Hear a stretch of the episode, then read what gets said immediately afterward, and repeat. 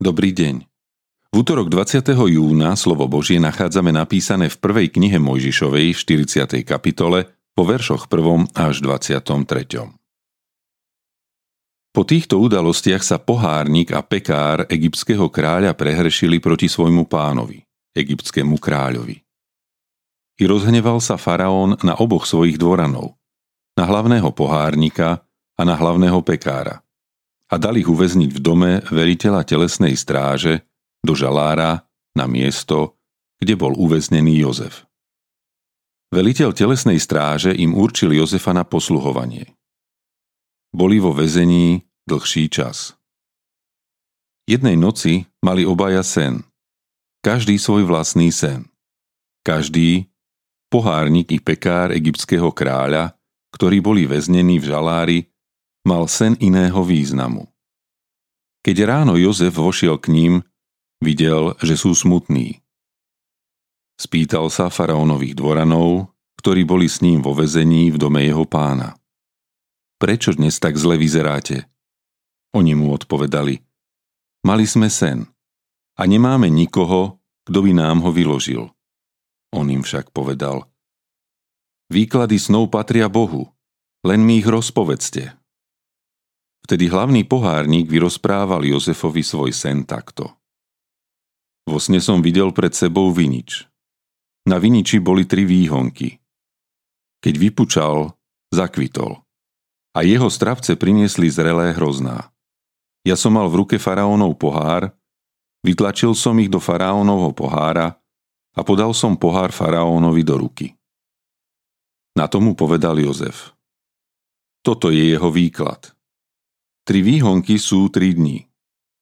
O tri dni ti faraón povýši hlavu, dosadí ťa späť do tvojho úradu a budeš podávať pohár faraónovi do ruky, tak ako predtým, keď si býval jeho pohárnikom. Ale rozpomen sa na mňa, keď sa ti dobre povedie a preukáž mi láskavosť. Spomeň ma pred faraónom a pomôž mi výjsť z tohto domu. Lebo z krajiny Hebrejcov ma ukradli a ani tu som neurobil nič, za čo by ma mali uvrhnúť do temnice. Keď hlavný pekár videl, že dobre vyložil sen, povedal Jozefovi. Aj ja som mal sen. Na hlave som mal tri koše bieleho pečiva. Vo vrchnom bolo rozličné pečivo pre faraóna a vtáci ho vyjedali z koša sponad mojej hlavy. Na to Jozef odpovedal. Toto je jeho výklad. Tri koše sú tri dni. Po troch dňoch ti faraón povýši hlavu a obesí ťa na kôl, takže ti vtáci budú obžierať telo. Na tretí deň, v deň vlastných narodenín, faraón pripravil hody všetkým svojim služobníkom a povýšil hlavného pohárnika a hlavného pekára za prítomnosti svojich služobníkov. A znovu dosadil hlavného pohárnika do úradu pohárnika. Ten mohol podávať faraónovi pohár do ruky. Hlavného pekára však dal obesiť, ako im to Jozef vyložil. Hlavný pohárnik si však na Jozefa nespomenul. Zabudol na neho. Boh vidí aj za roh. Zamýšľali ste sa niekedy nad svojimi snami? Považujete ich za nezmyselné alebo sa snažíte zistiť ich význam? Známy slovenský psychológ uvádza, že ľudia majú predsudky a hovoria, že sen je blbosť. Jeho odpoveďou je otázka. Ak môj sen je blbosť, tak aj moja psychika, moja duša je blbosť. Ak človek má schopnosť snívať, určite to má aj nejaký zmysel a význam. Je známe, že sen je produktom psychiky, v ktorej prebiehajú nevedomé procesy. Preto aj psychológia ako vedná disciplína sa zaoberá s nami, ich analýzou a interpretáciou. Vie ich využiť v psychoterapii a pomôcť aj v osobnostnom raste jednotlivca. Pri výklade snov neexistujú univerzálne symboly, ako to uvádzajú mnohé veľké snáre. Sen a emócie, ktoré pritom človek prežíva, majú význam len pre toho, komu sa sen sníva. Jeho interpretácia môže byť lepšia, ak daného človeka dobre poznáme.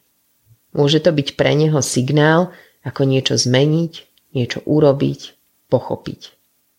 Môžeme to vidieť aj z nášho biblického textu. Čašník aj pekár egyptského kráľa sú ráno smutní a vyzerajú veľmi zle. Každý z nich mal svoj vlastný sen a každý sen mal iný význam. Jozef nebol vykladačom snov ani vyštudovaný psychoterapeut, ale oboch poznal dlhší čas. Zbudil u nich dôveru a oni sa mu zverili, keď povedal Výklady snov patria Bohu. Iba Boh vie o našej budúcnosti. Náš stvoriteľ nás pozná najlepšie, ako čítame v 139. žalme. Zjavuje nám svoju vôľu prostredníctvom vedomia aj podvedomia. Chceme ju poznať a rešpektovať? Autorkou dnešného zamyslenia je Eva Ciriaková. Modlíme sa za cirkevný zbor Nižná Slaná Kobeliarovo.